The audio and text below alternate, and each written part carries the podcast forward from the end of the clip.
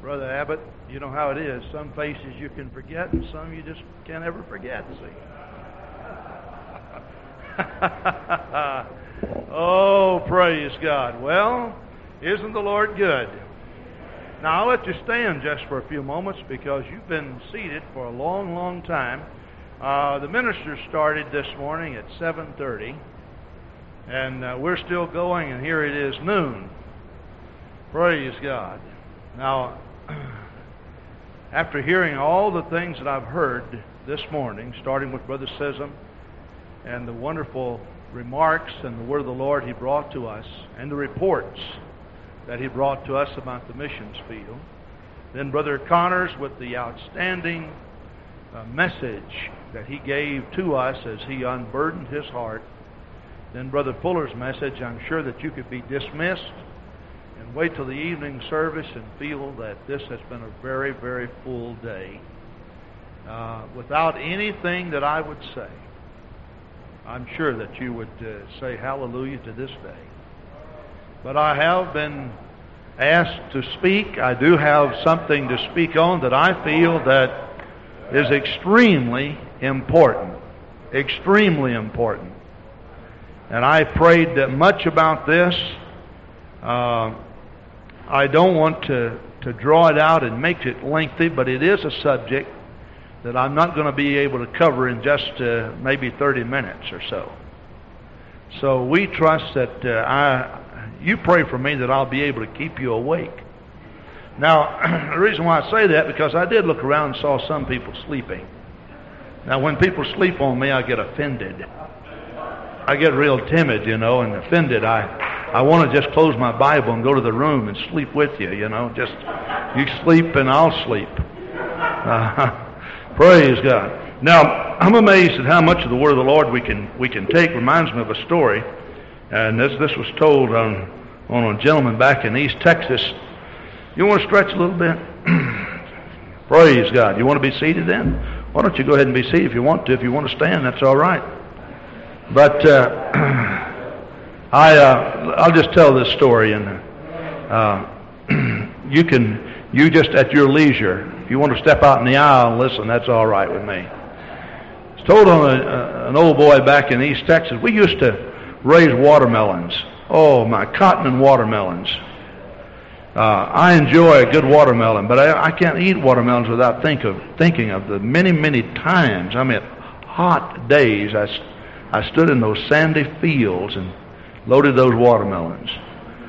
Uh, we we just gathered melons, big melons, long melons, big melons. I've thrown those things up into semi trucks until I thought I was going to die. This uh, one old boy was down by the road and he sat on the wagon and he was just a sandy-haired redneck boy and didn't have much education. Wagon full of uh, watermelons, and he had a for sale sign up there, and so much a melon, and a guy in a nice shiny Cadillac stopped and he was going to buy him a watermelon just passing through our part of the country. So uh, he got to looking at all the melons. He said, "My boy, these are the biggest melons I've ever seen in my life." I said, "There's nobody in the world can eat one of these." And he says, "Oh, I, I can eat one of these." And the guy says, I'll bet you $20 that you can't eat one of these melons. And so he just uh, got thinking about $20 now. That's a, that's a whole week's pay. But he got to thinking, but I'd hate to lose that. So he looked at it for a long time and then he just said, I'll be right back. He jumped off the wagon and tore out up the trail that led to his house, the road. Stayed in the house for 10, 15 minutes. He came back down and he says, I'll bet you $20 I can eat that melon. so he hops up on the wagon and splits it open and I mean, he eats every last bit of it. So the guy gave him $20 and he purchased one of the smaller melons there. Before he left, he said, by the way, he said, I want to ask you this question. How come you had to go to the house for about 15 minutes. He said, Well, I got to thinking about it. That is a mighty big melon. And I'd hate to lose $20, but I knew I had one up the house about the same size. And if I could go up there and eat that one, I knew I could eat this one too.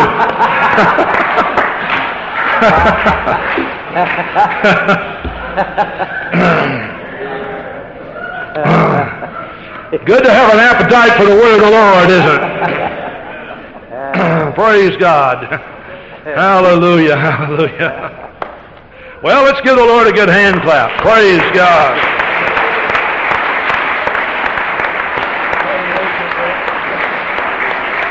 Hallelujah, hallelujah. Blessed be the name of the Lord. Take your Bibles and turn with me to 1 Corinthians, the first chapter. And I want to read verse 17, 18, and 21. And this getting up and down will help you. So just go ahead and stand. And then let's go to Galatians, the fifth chapter, and we want to read verse 11.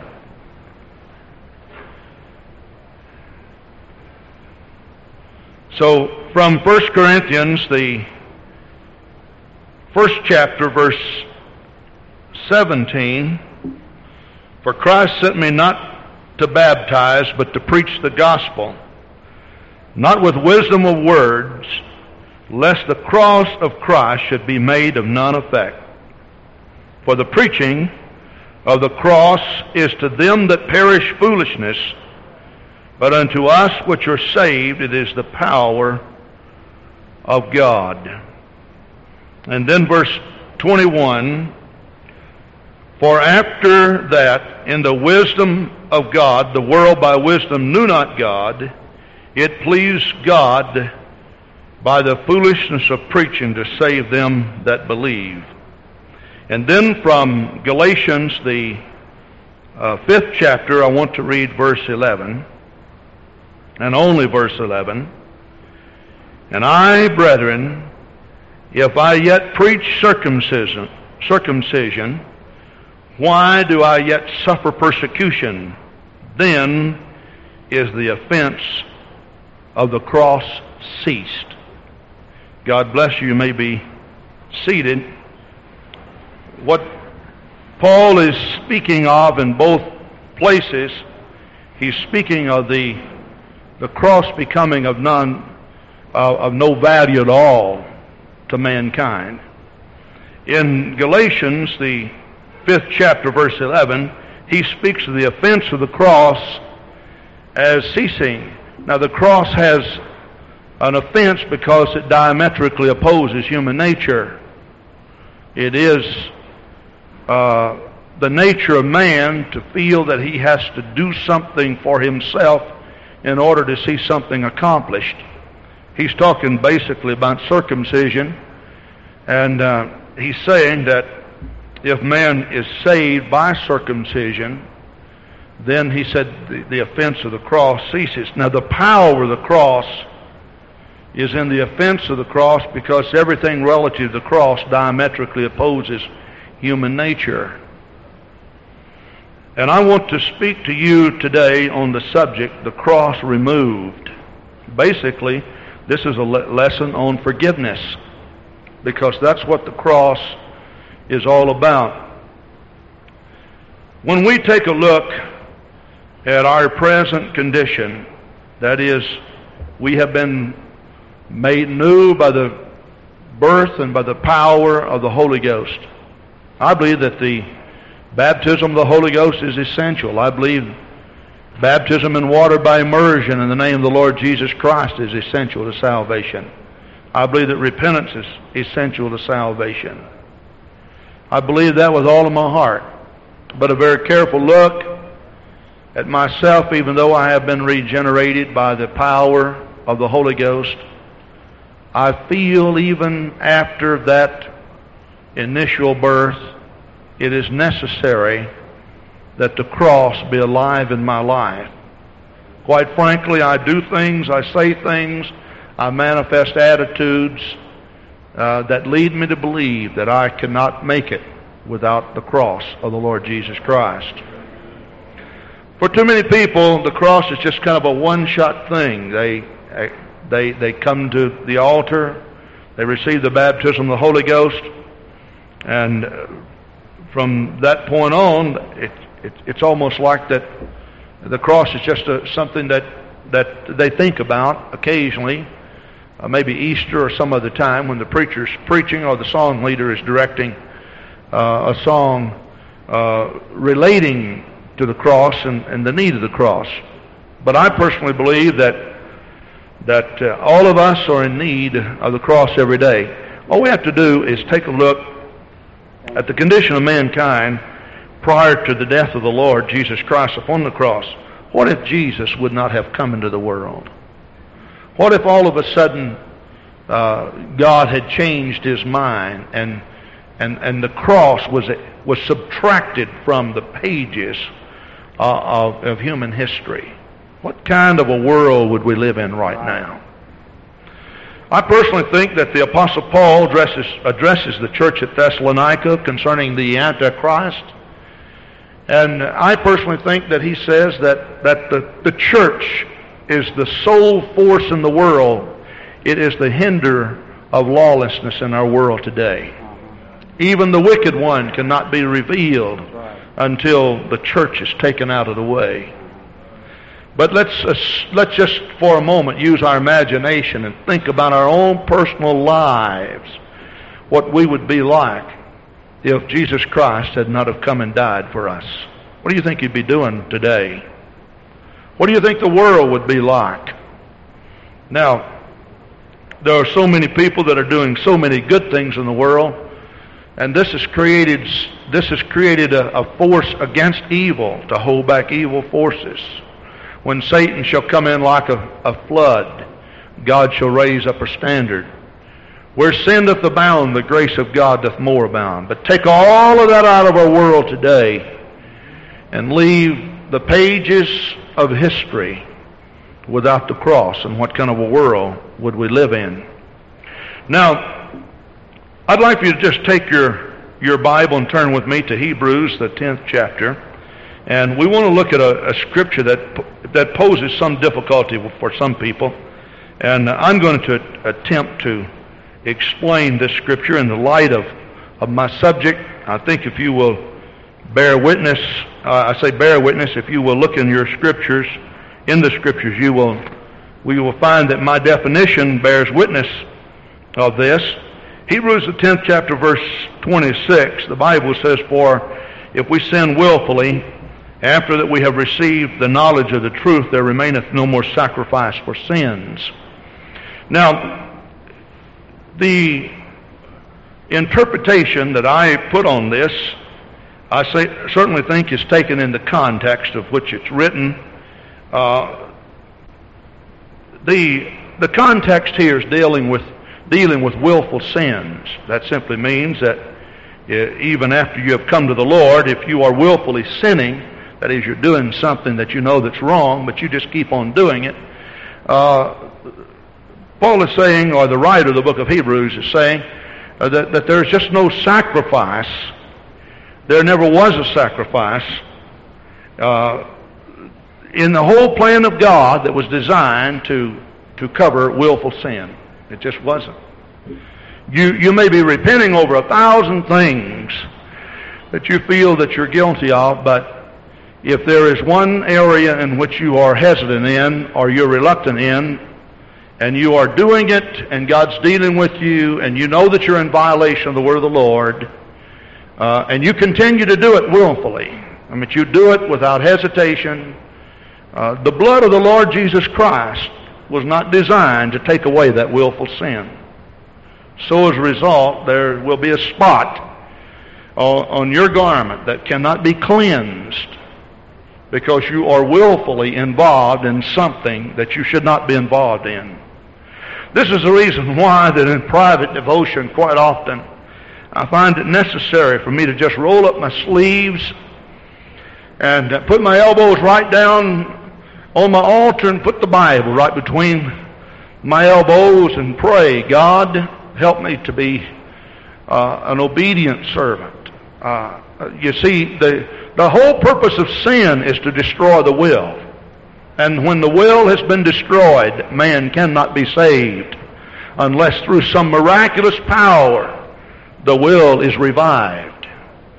Uh, you, you, you cannot be saved unless you want to be saved.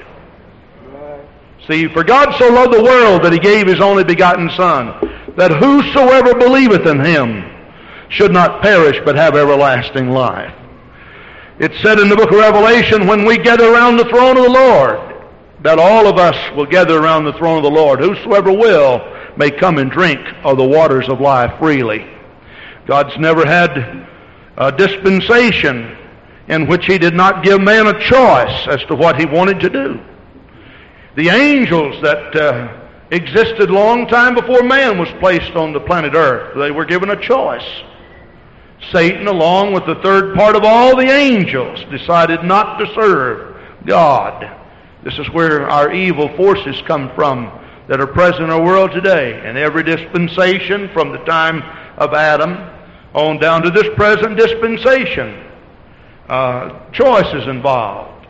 The, the will of man is involved.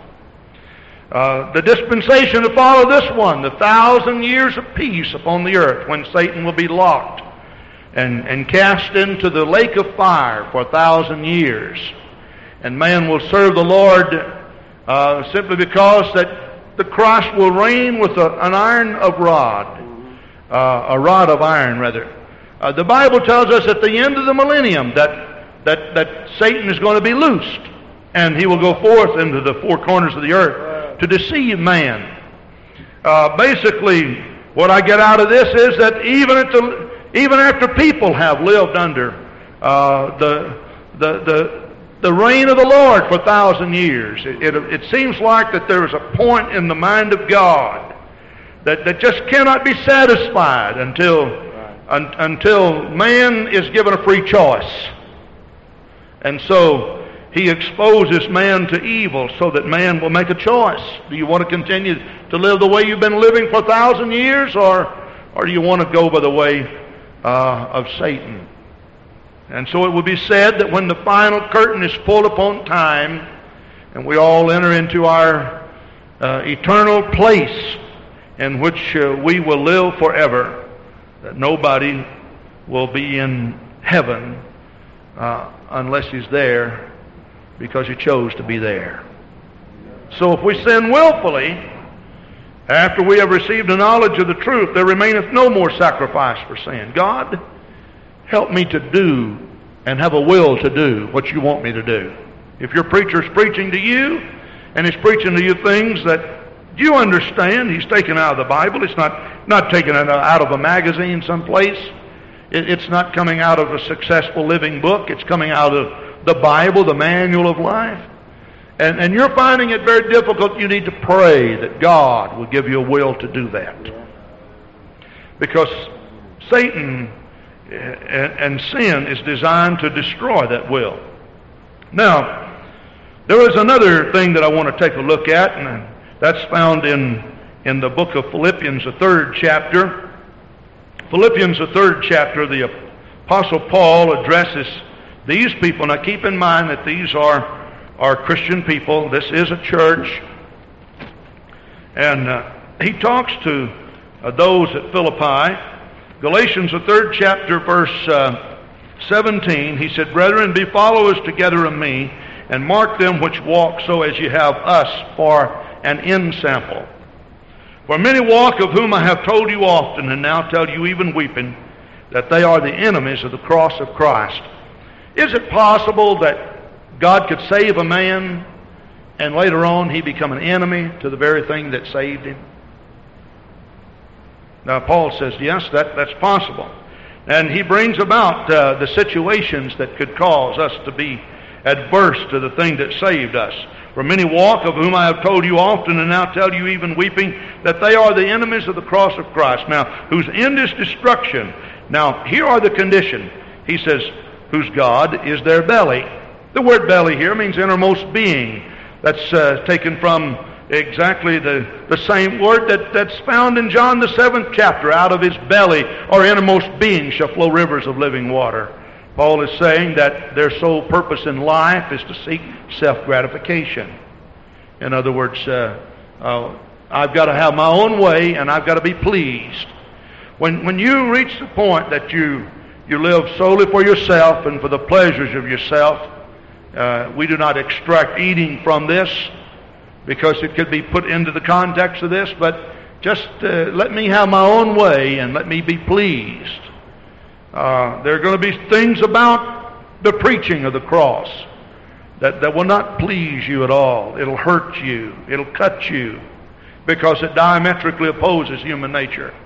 But uh, if you come to church only to be pleased and be satisfied, from the standpoint of self gratification, he said, you become an enemy to the very thing that saved you. The second thing is they glory in their shame. That simply means that uh, they brag about their shortcomings and their faults, and, and in many cases, their, their sin. Uh, how many times have you heard people uh, tell about how they lost their temper with somebody and and they go on and on and on. I really gave her a piece of my mind. I told her off. And they pass judgment on somebody. Uh, uh, young people sometimes can become guilty of this when they say, well, we went to youth camp and pastor wasn't around there and found out that several pastors would allow this, that, and the other. So I decided I'd live by somebody else's rules rather than by the rules of our own church. And they brag about it. Young people can go off to school and they say, well, mom wasn't there, dad wasn't there, so this is what I did. And they boast about it and they brag about it. Paul said, you become an enemy to the thing that saved you when you start boasting or glorying in the things that are shameful. And of course, the last thing, he said, they mind earthly things. Somebody asked me what this really meant when they mind earthly things. It simply means they keep their mind on earthly things. In other words, uh, they're constantly thinking about cars and houses and materialistic things and, and not the salvation of the souls of men. Paul says, now when these things become predominant in your life, you become an enemy to the very thing that saved you. Now, inasmuch as the cross is a symbol of forgiveness, I feel that this is the area that I am compelled by the Holy Ghost to talk to you about today. Let's turn to uh, Matthew, the sixth chapter. We've been hearing a lot from the Sermon on the Mount. Brother Fuller took us there. Uh, I went with you to that point yesterday in the Scripture. I want to look at the prayer that Jesus prayed, commonly called the Lord's Prayer. It's found in Luke 11 also, but I'd like to read it from the book of Matthew. Now, there are several things in this that we could point out to your attention. But because of, of uh, this being a very lengthy day, uh, I think that I should only cover the very things that are necessary. You may want to do a little more extra study on your own. I want to read the whole prayer, though, uh, and then uh, we want to, to look at how the Lord concluded this.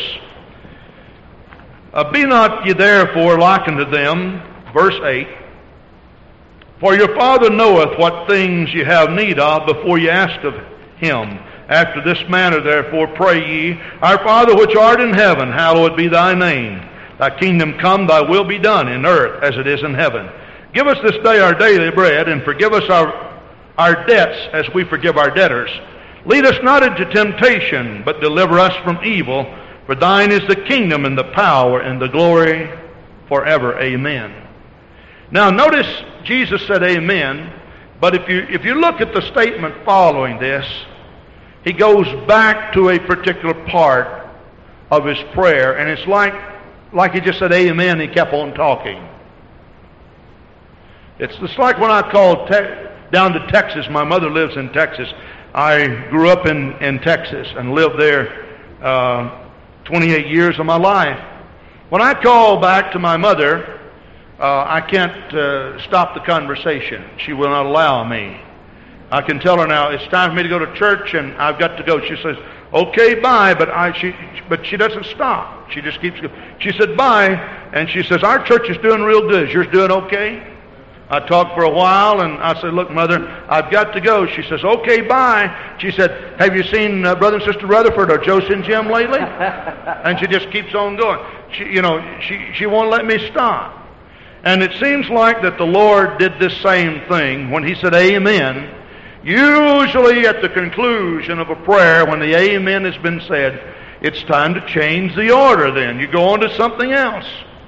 But Jesus didn't do that. He said, Amen. And he went to something that he had stated in that prayer, and this is what he said For if you forgive men not their trespasses, your heavenly Father will, if you forgive men their trespasses, pardon me, your heavenly Father will forgive your trespasses also. But if you forgive not men their trespasses, neither will your Father forgive your trespasses. Now, this is not the only place in the Bible that Jesus brings this principle to us. Uh, time would not permit me to turn to all of the passages, even in the Gospels, in which this is mentioned. So we'll deal with this one. I'm sure that you're familiar with the others. Now, because the Lord constantly repeats this, I think that uh, uh, we, we should take very careful note. If you see things repeated throughout the Scripture, uh, you, you have to take careful note. Uh, for an example, you, you find throughout the Scripture that, that God constantly talks about the doctrine of Balaam. You'll, you'll find he mentions this. He also talks about Esau. There are certain things that God just seems to not be able to get out of his system. Uh, Balaam, the doctrine of Balaam is one thing. It just seems he, he, he impresses it to you over and over and over. He talks about Esau and about him selling his birthright, and over and over and over he emphasizes this. Uh, you find in, in the book of Revelation the word Babylon's mentioned. It's mentioned in the prophecy, the Old Testament, long time after Babylon fell. It seems like God couldn't get it out of his system. He had to keep calling our attention to Babylon. Make sure that this doesn't happen to you. He also talks about the wicked Jezebel. Seems like God never could get this woman off of his mind. The wickedness and the perversion and such she brought. So, when, when God mentions something over and over and over, uh, we, need to, we need to take careful, a careful look at it. And, and this is what he does with this particular subject. He says, For if you forgive men their trespasses, your heavenly Father will also forgive you. But if you forgive not men their trespasses, neither will your Father forgive your trespasses.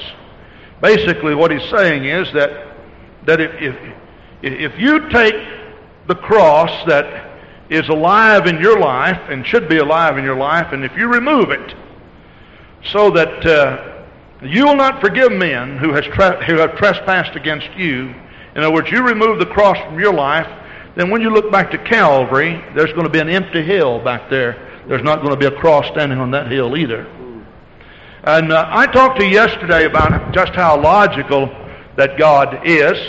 He, he, he tells us that, you know, if we see a brother or sister and they have a need and and we do not supply that need, then he says, I'm not going to supply your need. That's, that's just how logical God is. Basically, what he's saying is that if in the event that you do not find uh, in your heart uh, uh, uh the mercy, enough mercy to forgive uh, an individual, why would you expect it for yourself? So you, be, you you automatically are an enemy to the cross that saved you, if you are so selfish that you expect forgiveness, but uh, you want uh, you, you will not grant forgiveness. now, let's talk about true repentance. True repentance is all, is necessary to be saved. Uh, there's no way that you can can can repent. Uh, no way you can be saved rather without repenting. It is absolutely necessary to repent.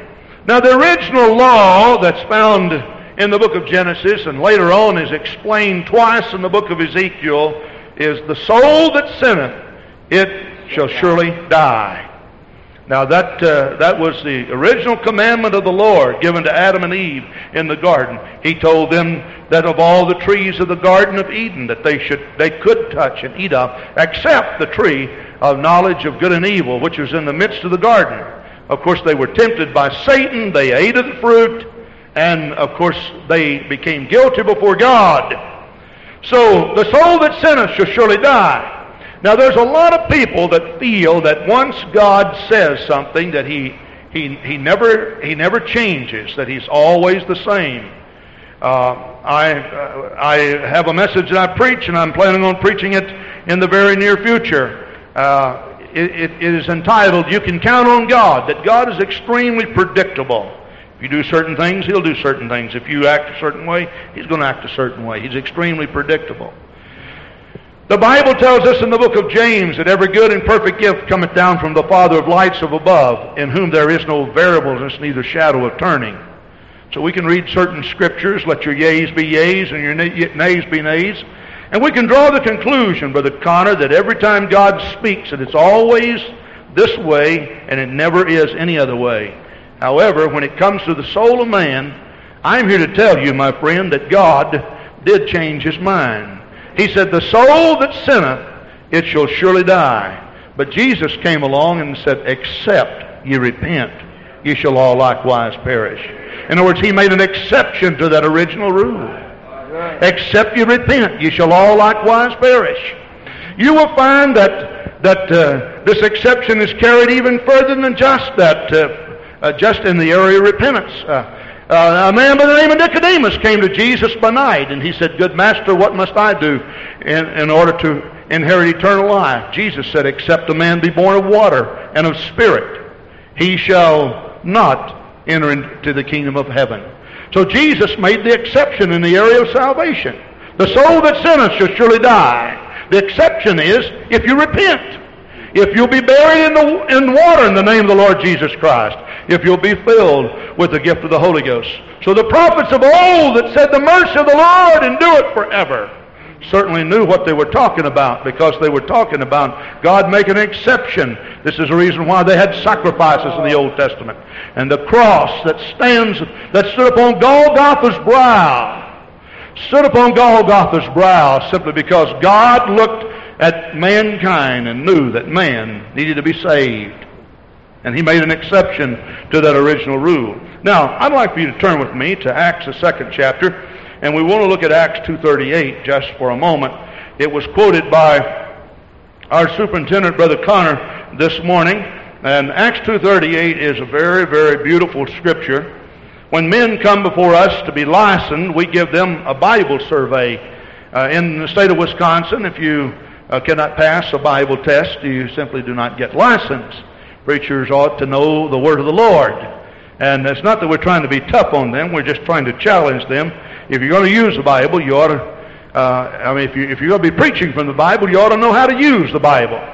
And one scripture that we require of local men is Acts 2.38. You, you've got to quote it verbatim. You'd be surprised at the men who do not quote Acts 2.38 correctly. Acts 2.38, and I read it, I could quote it. Look at it in your Bible. Then Peter said unto them, Repent and be baptized, every one of you, in the name of Jesus Christ, for the remission of sins, and ye shall receive the gift of the Holy Ghost. Now, if you're going to get licensed, you've got to quote that verbatim. Now, where most people miss it, this is where they miss it. They say, Then Peter said unto them, Repent and be baptized, every one of you, in the name of Jesus Christ, for the mission, remission of your sins. But your sins is not in there. It just says sins. And the reason why that I feel that it just says sins because in harmony with all the other scriptures in the Bible that I know about forgiveness and repentance is this that when when you fully repent you also forgive men of their sins. And so those transgressions that have been been uh, uh, against you have been forgiven by you. So when you go down in a watery grave you are not only having your sins remitted, but at the same time you offer forgiveness for all the sins that have ever been committed against you. If you forgive men not their trespasses, neither will your heavenly Father forgive you your trespasses. Now I could spend a lot more time on that, but I do not feel that it's necessary. But it is amazing to me how many people can go down in the water and come up and, and right away just start fights with people. All kinds of uh, problems and such uh, develop. I think it's because that to them baptism was for the remission of their sins and their sins alone. And maybe they were missing out on something that was extremely important that is taught in the Scripture. Uh, they simply thought that repentance was just, uh, God, forgive me of my sins. But it, it's more than that. It's it, it's forgiving all of the sins that have ever been committed against you also. Matthew, the fifth chapter, going back to the Sermon on the Mount, Jesus taught us something about settling our differences with each other. So from Matthew 5, verse 22, I start reading. For I say unto you that except your righteousness shall exceed the righteousness of the scribes and the Pharisees, ye shall in no case enter into the kingdom of heaven. Ye have heard that it hath been said of them of old time, Thou shalt not kill, and whosoever uh, shall kill shall be in danger of the judgment. But I say unto you that whosoever is angry with his brother without a cause shall be in danger of the judgment, and whosoever shall say to his brother Raca shall be in danger of the council. But whosoever shall say, Thy fool, shall be in danger of hell fire. Therefore, if thou bring thy gift to the altar, and there rememberest that thy brother hath ought against thee. Now notice what he's saying. He is not saying that if you bring your gift to the altar and you have bad feelings against your brother, go to him. That's not what it's saying. If you bring your gift to the altar and you know that your brother has bad feelings against you, you get up, leaving your gift there, and you go to him. Is that what the scripture says? So that you are to initiate the move. In other words, uh, perhaps uh, you have done something. You, you may not know what you have done, but, but for some reason feelings have been created and, and uh, you're just shaking his hand and, and, and you're just normal in your, your relationship with him, but there's, there's a coldness there. Now Jesus puts the buck on your back. He says it's your responsibility. You know, it's, it, it's like the man that knocked on my door and, and he, he wanted me to give him something. And, and, and I did give him something. But he said, you know, the Bible says, you know, it's more blessed to give than to receive. Well, it, it just seems to me like he's missing out on something here. He's put himself on the wrong side of that commandment. You know, he's saying it's your responsibility to give to me. Now, I, I could never feel knowing my Bible like I feel like I feel that I know it, that, that it is your responsibility to give to me. I should never feel that way. No, it's my responsibility to give to you. In other words, he put himself on the wrong end of the commandment. See, he's got himself on the wrong side of the story. He's on the wrong side of the coin. Uh, he's knocking on my door and says, Give me something, and so you'll be blessed. No, the Bible says every man ought to work so that he have need of nothing because you have heard it's more blessed to give than to receive. Put himself on the wrong end of the commandment. And this is what we do quite often, where there's coldness and such, and we say, well, I don't know what his problem is, but uh, uh, it seems like he's got a problem, but that's his problem. We just kiss him goodbye and let him go. No, Jesus said, I'm going to place the responsibility squarely on you. That if there's a problem between you and your brother, it's your responsibility to go to him. So let's do it like this. It's whose responsibility? It's my responsibility. Let's do this. We're going to get this down in our heart. Take your finger and point it at yourself. If your brother has aught against you, whose responsibility is to clear it up? It's mine. Now, i tell you what we usually try to do. We try to circumvent the laws of God, so we get on the telephone and we call somebody else. I wonder why in the world the man's got aught against me. What have I ever done to him? See? And after a while, we say, He owes me an apology the way He has treated me. Now, there is not one commandment written in the Bible that tells me that your brother owes you an apology. See? You go. Whose responsibility? It's my responsibility. It's my responsibility. It's always my responsibility. Now, let's just take and turn the coin over, though, and let's take a, a look at uh, uh, an, another situation that the Lord talked to us about. Found in the book of Matthew, the 18th chapter. This is dealing with a subject that is that is uh, very similar. It's talking about the discipline of discipline of the New Testament church. Uh, verse 15, the Bible says, "Moreover, if thy brother shall trespass against you." Oh, now we reverse the situation. The first situation is he has aught against us. In other words, we probably did something wrong. We're not really for sure. Maybe, maybe you are for sure. But, but at any rate, uh, there's coldness between you and your brother. It's your responsibility. Now, the situation is, he has done something against you. Now, you, what are you supposed to do? Are you supposed to just treat him coldly and let him go and, and, and, and, and maybe talk about him at his back or whatever? No, Jesus said, uh, if your brother has uh, trespassed against you, uh, that you should uh, go to him uh, alone and you tell him his fault between thee and him alone. Isn't that something? Uh, you go by yourself. Now, we're not going to go any further than this because it would not uh, aid in any way in, in, in our subject today. But uh, so if your brother trespasses against you, then uh, he says uh, it's your responsibility to go to him. It's never your brother's responsibility. So if you're if you trespassed against your brother, whose responsibility is it? According to Matthew 5, it's my responsibility. All right, if he's trespassed against you, whose responsibility is to clear it up? It's still my responsibility. And where Jesus always puts the responsibility upon the hearer of the word of the Lord. It's my responsibility. It's not my brother's responsibility. So in all cases, it's my responsibility. For this reason, then, that when we go down in the lovely name of the Lord Jesus Christ, it is for the remission of sins it is not for the remission only of your sins, but you are willing to blot out all the trespasses that are against you.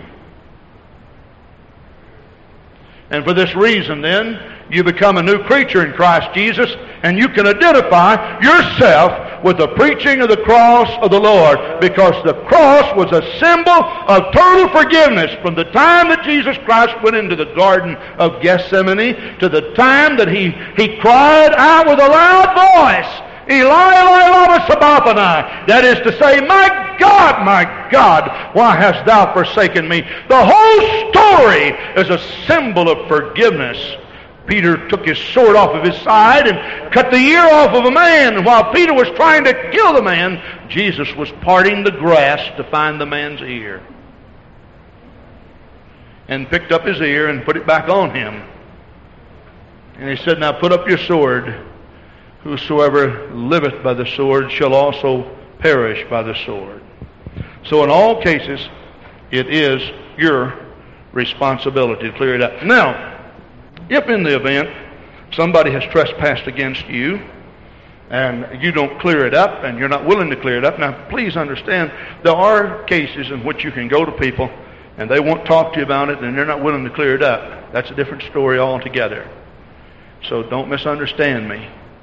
But you, when you do your responsibility, uh, then, then you can live a, a, life that's free of condemnation, a life that's clear, uh, and such. But let's, let's assume that, uh, that you are a non forgiving person. An unforgiving person, maybe I should say. now, when I look at the epistles of Peter, First Peter and Second Peter, I find some very terrible things that are that are mentioned in those books. Uh, Uh, Peter speaks about the children of disobedience. Now, it may amaze you, but Peter was actually talking about church going people. He really was. Did you know that Satan does his greatest work in the planet Earth among the children of disobedience? He really does. He does his greatest work in the world among the children of disobedience. Basically, what we're saying is that that the consequences of an unforgiving spirit uh, can be so devastating. Uh, if, if all of a sudden then you have a non-forgiving spirit or unforgiving spirit and the cross is removed from your life, it doesn't take you very long to get in uh, real bad shape. I mean, real bad shape. And I think that this is the reason why that, that churches have problems, uh, districts have problems, uh, uh, our organization sometimes has problems because uh, there are certain consequences that come as a result of unforgiving spirits. Now, I think that what you have to do, you, you, you have to look at your life quite often, just like you would, uh, uh, your spiritual life, that is, just like you would look at your, your physical life, your physical well being. Let's say all of a sudden you got up in the morning and your head was hurting, and uh, you felt that uh, uh, just you, you develop something overnight. You're not really for sure what happened, but you got a splitting headache, and and uh, uh, maybe you get yourself a good hot cup of coffee and you drink it. And you still have a headache, and you feel like you have cobwebs in your brain, and and uh, you don't feel like going to work, and by by noon you're running a high fever and stiffness in your neck, and and uh, two or three days of this, you go to the doctor and you ask the doctor uh, to examine you. First, he wants to know what's wrong with you. Well, that's really why you went in there. But nevertheless, basically what he's saying is, uh, I can probably diagnose what's wrong by the symptoms that uh, you have in your body. And so you say, well, I've got uh, a stuffed up head, I've got headache, tension in my neck, muscles are sore, got uh, fever in my body, and so he tells you, well, you have, probably have uh, the flu. Now he diagnosed that uh, based on the symptoms that you have. Now it's it's surprising to me that some of us can become very spiritually sick, and and we think we're well and we've got all of the symptoms of, of, of something very severe. And, and, and the strange thing about it is, you know, a, a, man that these viruses that go around, you know, you have a virus and you just go right out in the public and you sneeze over all over everybody and shake everybody's hand, hug everybody's neck. Well, you even sit in the church, don't you? You know, one person got sick and after a while half the church is sick. They really do spread. And so do some of these spiritual things. They they really spread among us and and these things ought not to be. Now, the consequences then of an unforgiving spirit, 2 Peter, the second chapter, verse 10, 2 Peter 2, verse 10, and thereby many be defiled. Lest there be any fornicator or profane person as Esau, who for one morsel of meat sold his birthright. Let's just stop there. Uh, and let's, let's take a look at uh, the first verse that we read, verse 15. Lest any root of bitterness spring up and trouble you, be defiled. In other words, your sickness could spread among other people. This thing springs up in you, and you become very, very bitter. Uh, James, the third chapter, then the Bible uh, talks, the whole chapter of James, a third chapter, is talking about the evil of gossip. Uh, there was a time in my life, and I'm going to be just as plain and frank with you as I know how to be. There was a time in my life when I didn't give much thought to talking about people. And all of a sudden the Lord began to talk to me about this, and I began to look in the Bible. Did you know that uh, a gossip, gossip is uh, the first fruit of a non-forgiving spirit? And uh, I'm going to go just a little bit further to say this. A person who gossips cannot be saved. Now, the reason why you cannot be saved is because it is the fruit of an unforgiving spirit. If you forgive men not their trespasses, in other words, doesn't it only make sense if you've already forgiven somebody? Uh, then you don't have a legal right to talk about it? I, I, I make that assumption. That, that sounds logical to me. And I think this is the reason why that the Bible uh, talks so strongly against gossip. So others can be defiled, and some may go to hell simply because that uh, you wag your tongue too much. Remember, what moves the heart wags the tongue. And if the heart cannot be cleansed uh, because the cross has been removed, then your condition, your sickness is getting worse and worse and worse. We talked to you yesterday from the book of James about, uh, about, he, about healing, anointing with oil. If they have committed any sins, they shall be forgiven. Sickness, physical sickness can come and, and destroy an individual. 1 Corinthians 11th chapter, verse 27 through 30, when the Apostle Paul talks about the Lord's Supper, he said, not discerning the Lord's table or the Lord's body. For this cause, he said, many of you are sick, and, and some of you are asleep, and, uh, uh, and many of you uh, will, will die. He speaks of this. So these are the, the symptoms of, of a non-forgiving spirit. You, uh, let's go back over these quickly. Uh, here we can, we can have presumptuous sins. We're always trying to figure out every move of people. We become full of vengeance. We have bitterness that, that uh, uh brings about uh, a, a, gossip uh, habit. we can have physical sickness. We can even, we can even experience a, a spiritual death and maybe even a physical death because of the non forgiveness that uh, we have in, in, our lives. Now, Let me just talk to you just a moment about something that I feel is extremely important. The key to get someone to repent. If you feel that somebody has sinned against you, Jesus said in Matthew 5 is that you, you first go to them and, and, and you first forgive. That's, that's, that's the answer to it. Now, I had a little situation. I don't want to go over my time. My time's running out here, Brother Connor. But uh, I had a little situation which, I mean, God really talked to me about this. We had someone that just kept stealing the gasoline from our, our church buses. And I mean, every time we got in the bus, they were stealing it. We did everything. The cops uh, came out in the middle of the night and watched the building. And we'd get in the bus on Sunday morning, and no gasoline. I said, this has got to stop. We even, I found out that a couple of brothers went over to the church and, and sat in the back of the church watching the buses two or three nights in a row. Now, I don't know what they would have done if they'd have found somebody stealing the gasoline, but nevertheless, they were eager to, to catch them.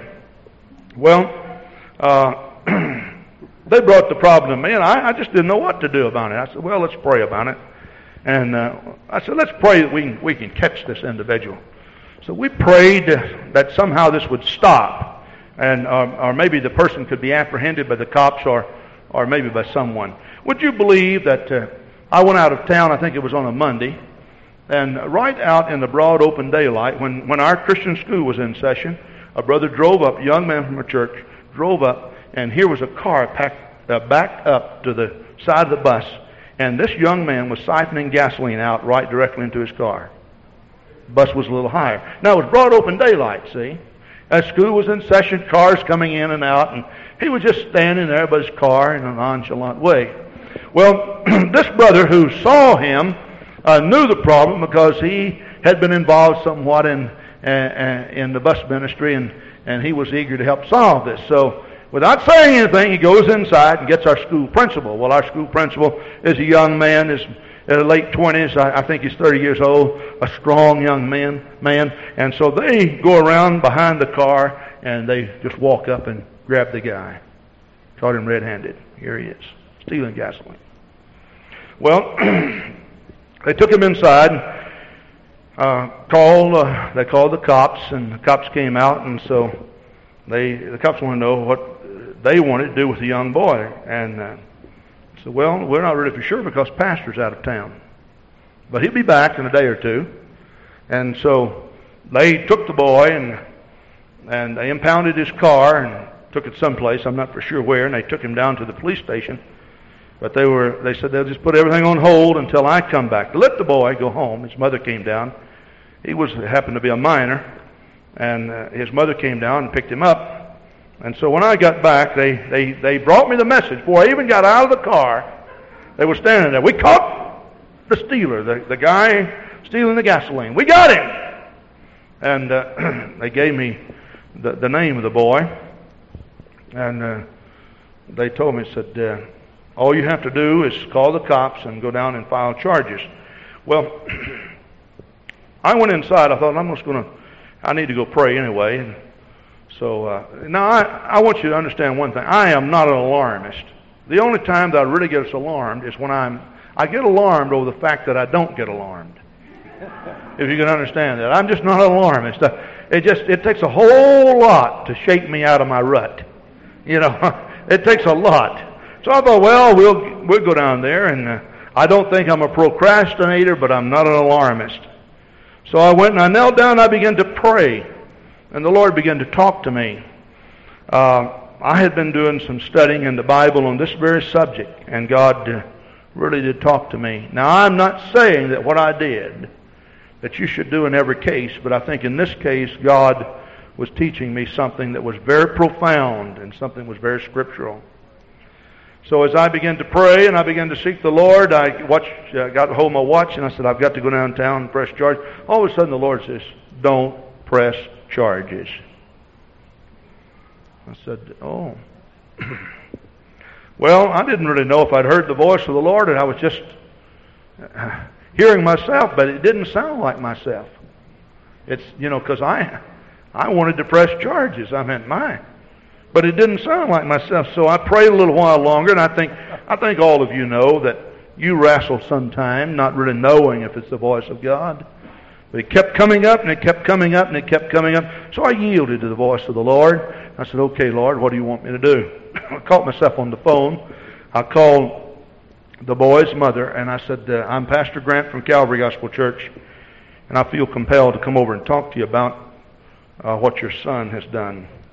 And she says, nope, we don't want to see you. If you're going to press charges, go ahead and press charges. We've had enough of this already. He has done wrong. He knows he's done wrong, but you just go ahead and do whatever you have to do, and he'll pay his penalty. I said, well, ma'am, I don't think it's going to be like you think. I said, I, I just, I'd like to come over. I said, please grant me the opportunity to come over. So she said, okay. Got in my car, went over to the, to the trailer park where they lived. They live in a trailer park. I went inside and sat down. She was very cold. She got over to the counter and poured her a cup of coffee and lit up a cigarette and smoked one cigarette after the other. She said her boy was uh, taking a shower. Well, he sure took a long shower. And I thought he doesn't want to talk to me.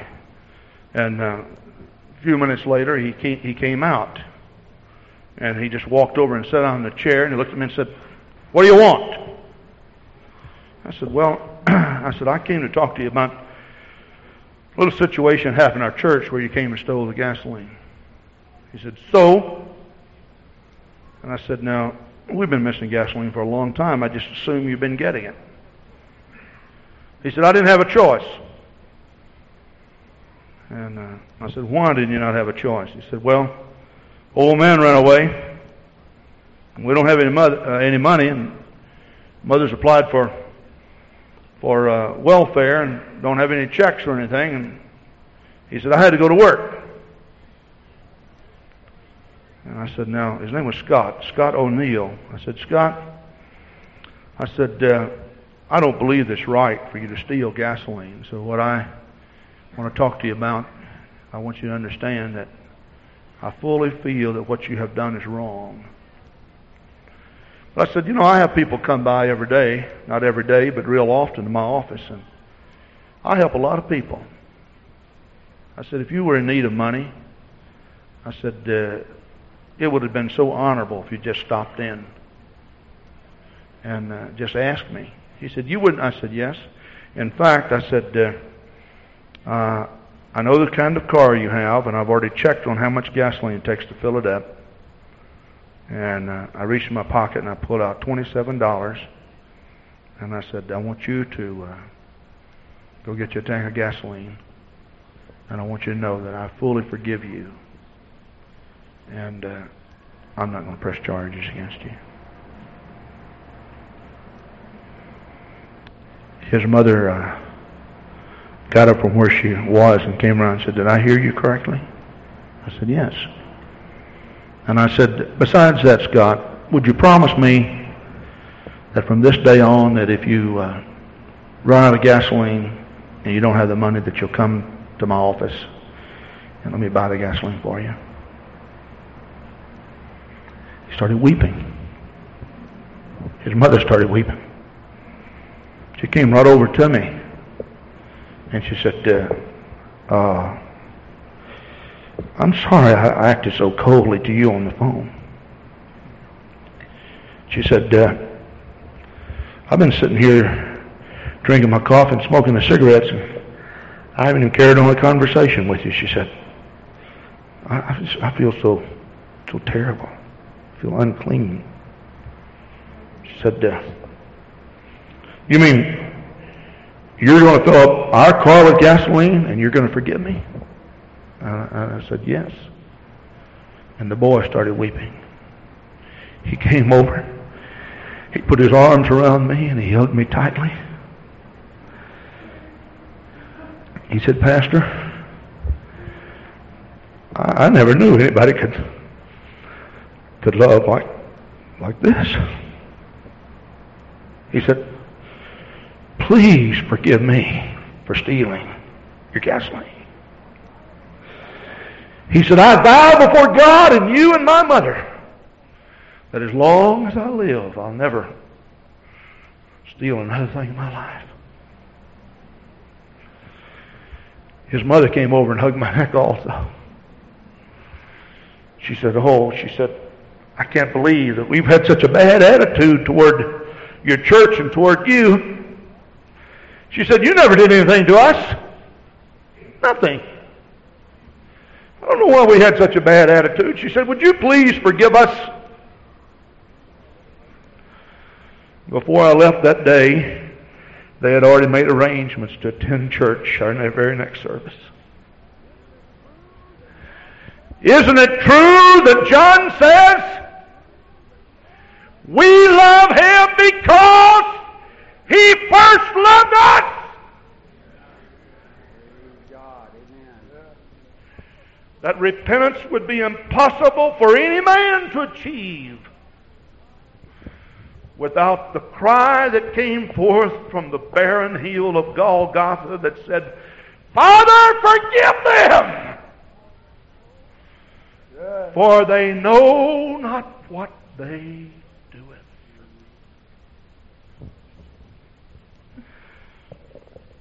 Brother Fuller made reference to this,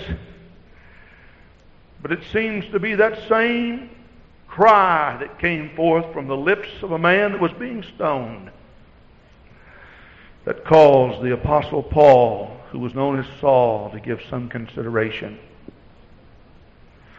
Stephen said, Lay not this to their charge.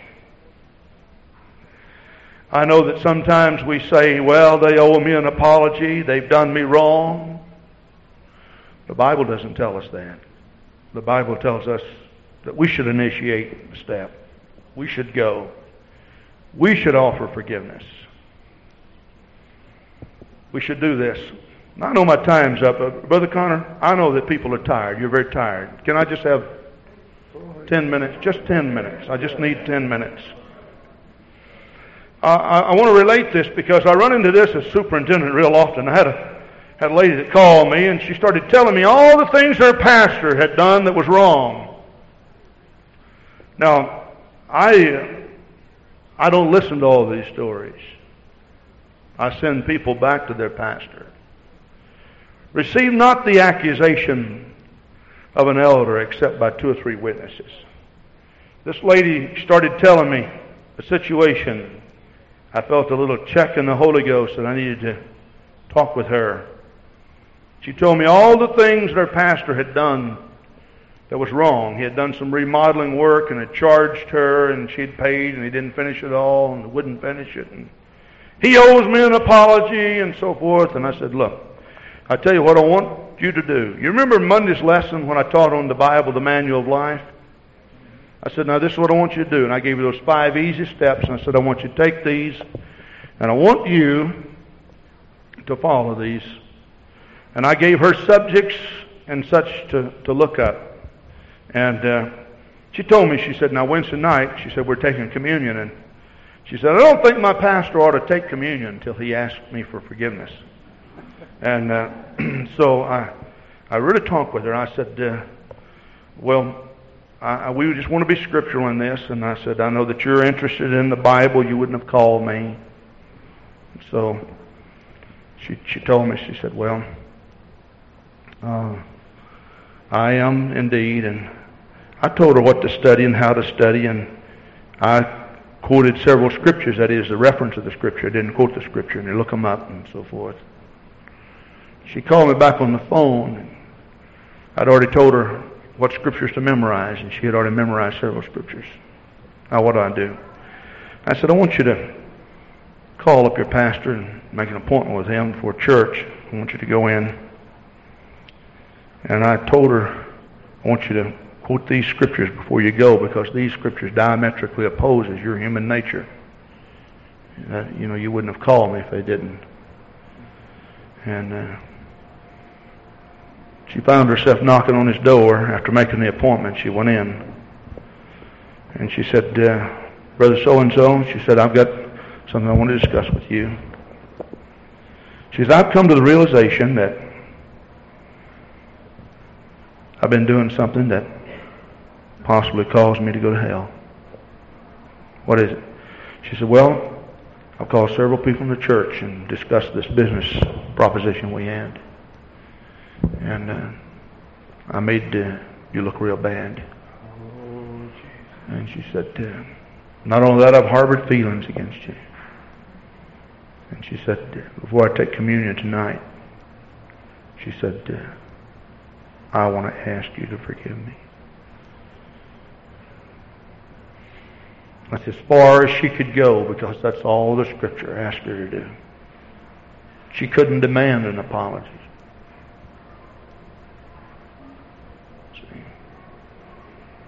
He's her pastor. There, you know, there's just no loyal way that you can rebuke your pastor. Right. There's no, lo- even if he's done wrong, there's no loyal way that you can take care of it. She's not dealing with just another brother or sister in the church. She's dealing with her pastor. You know what happened? Her pastor started weeping. And he wept and he cried and he sought the Lord. And they together agreed that the work was going to be finished. he said, I've done you wrong too.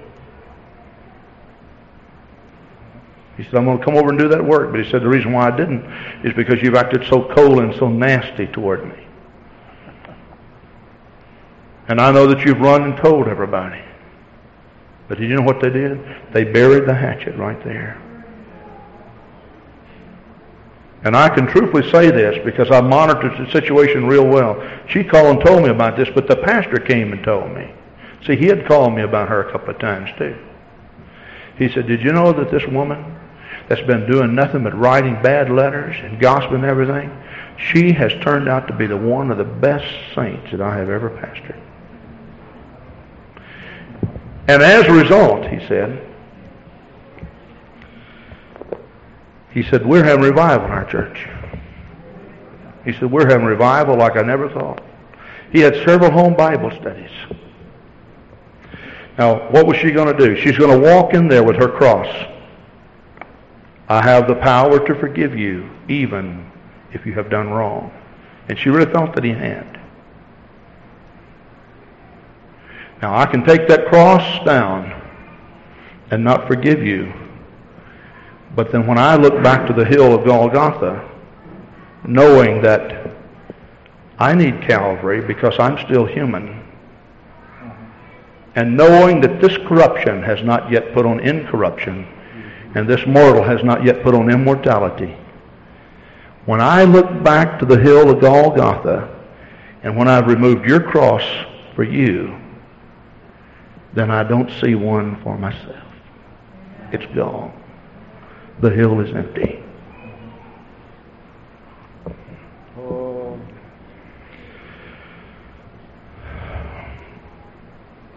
I had a, I taught this in New York City, or I preached this in New York City. I was preaching it then. And I had a young minister to come to me. And he said, Brother Grant, this is my salvation. Why? Well, he came from the southeast. Here's a man, he and his pastor were buddies. I'm a little hesitant to tell something like this, but I, I, I you hear of things like this, so uh, while it's not a common occurrence, things like this do happen, but he said, when I came to New York City, I made up my mind. I was dropping out of the ministry. I was giving up. He said, I have had so much bitterness in my heart, I can't even pray. Said. I said, well, what happened? He said, well, my pastor and I were real bosom buddies, and not only that, he was also my presbyter. He said, uh, my pastor ran away with my wife.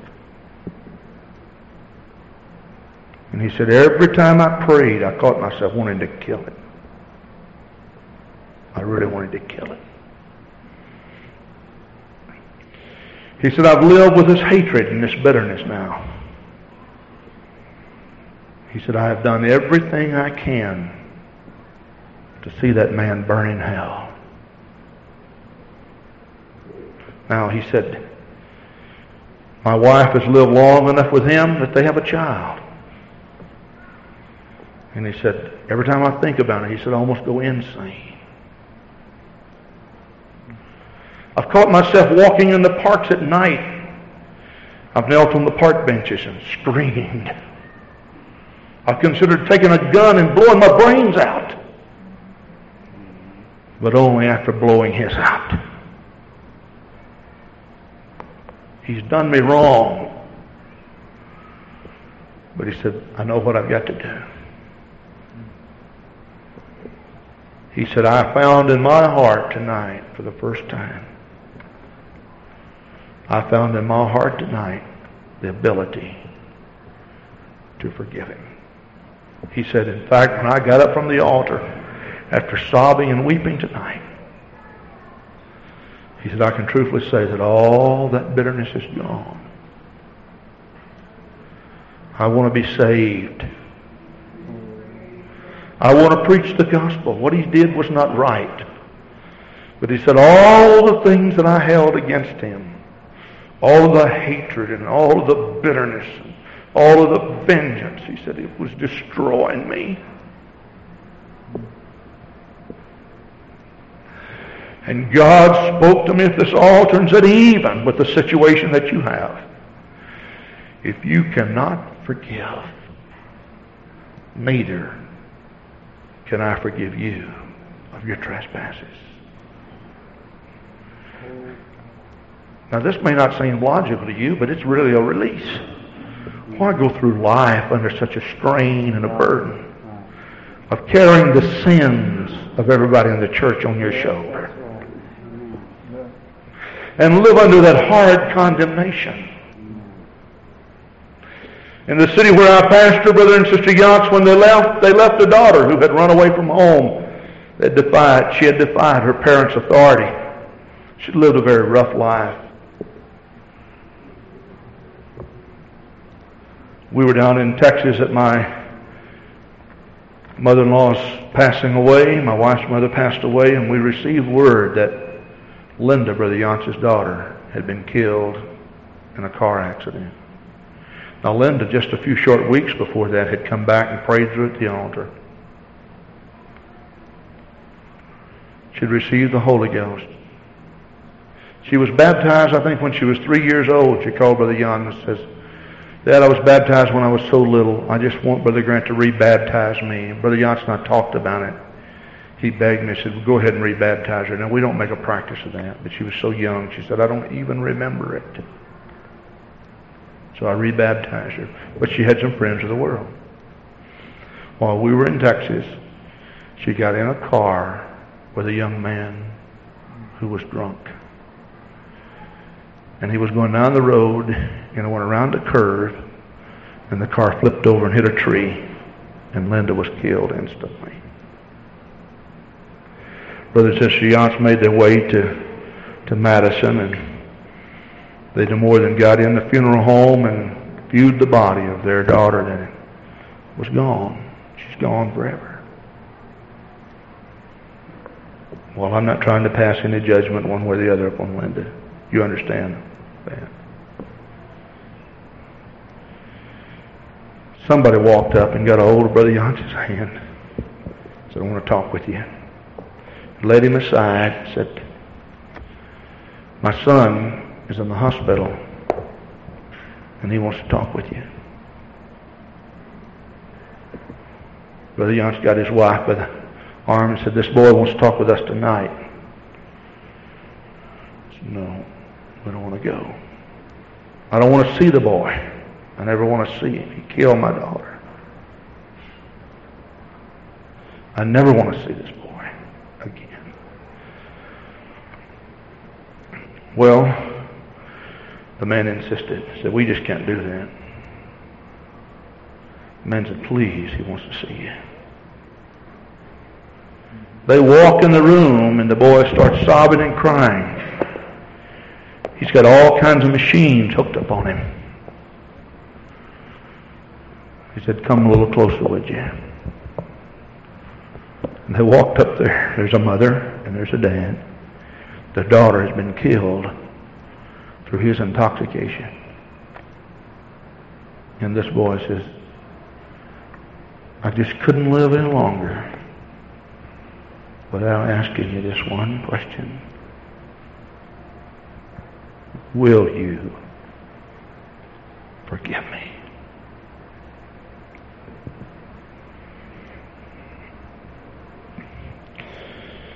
And here is the cross of Calvary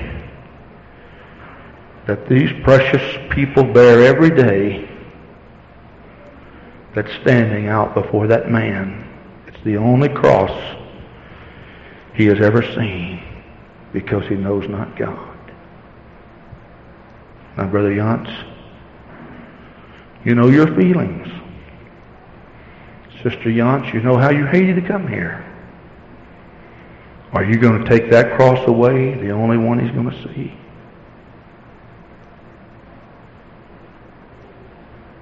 But remember, if you take it away,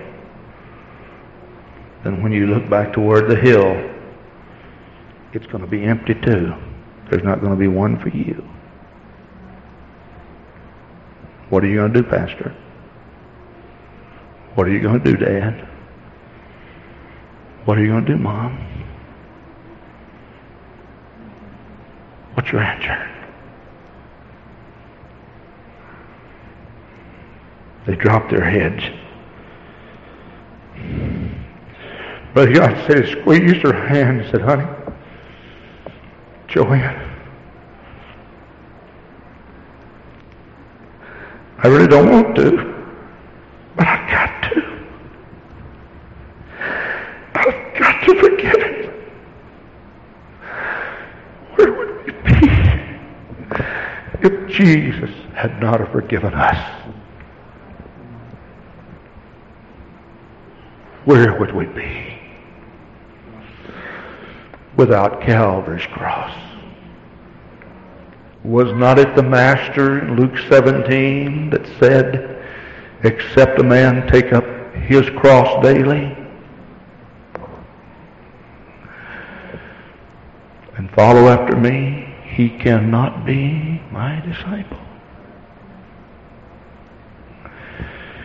And that cross stands out before the world as a symbol of death also. It says, I have died. It's not the gospel, the death, the burial, and the resurrection. He died so that we could die.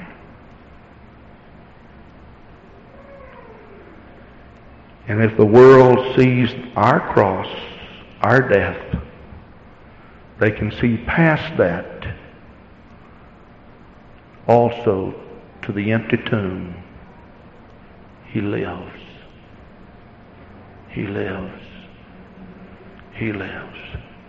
But if you take away that cross in your life, they don't see your resurrection either.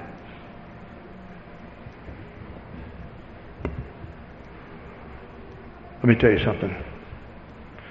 If somehow we as a collective body could get a hold of the teaching of forgiveness, we would experience a unifi- unification among us unequaled in all the world. And can I say one other thing? It's necessary in order to have revival. Let's pray.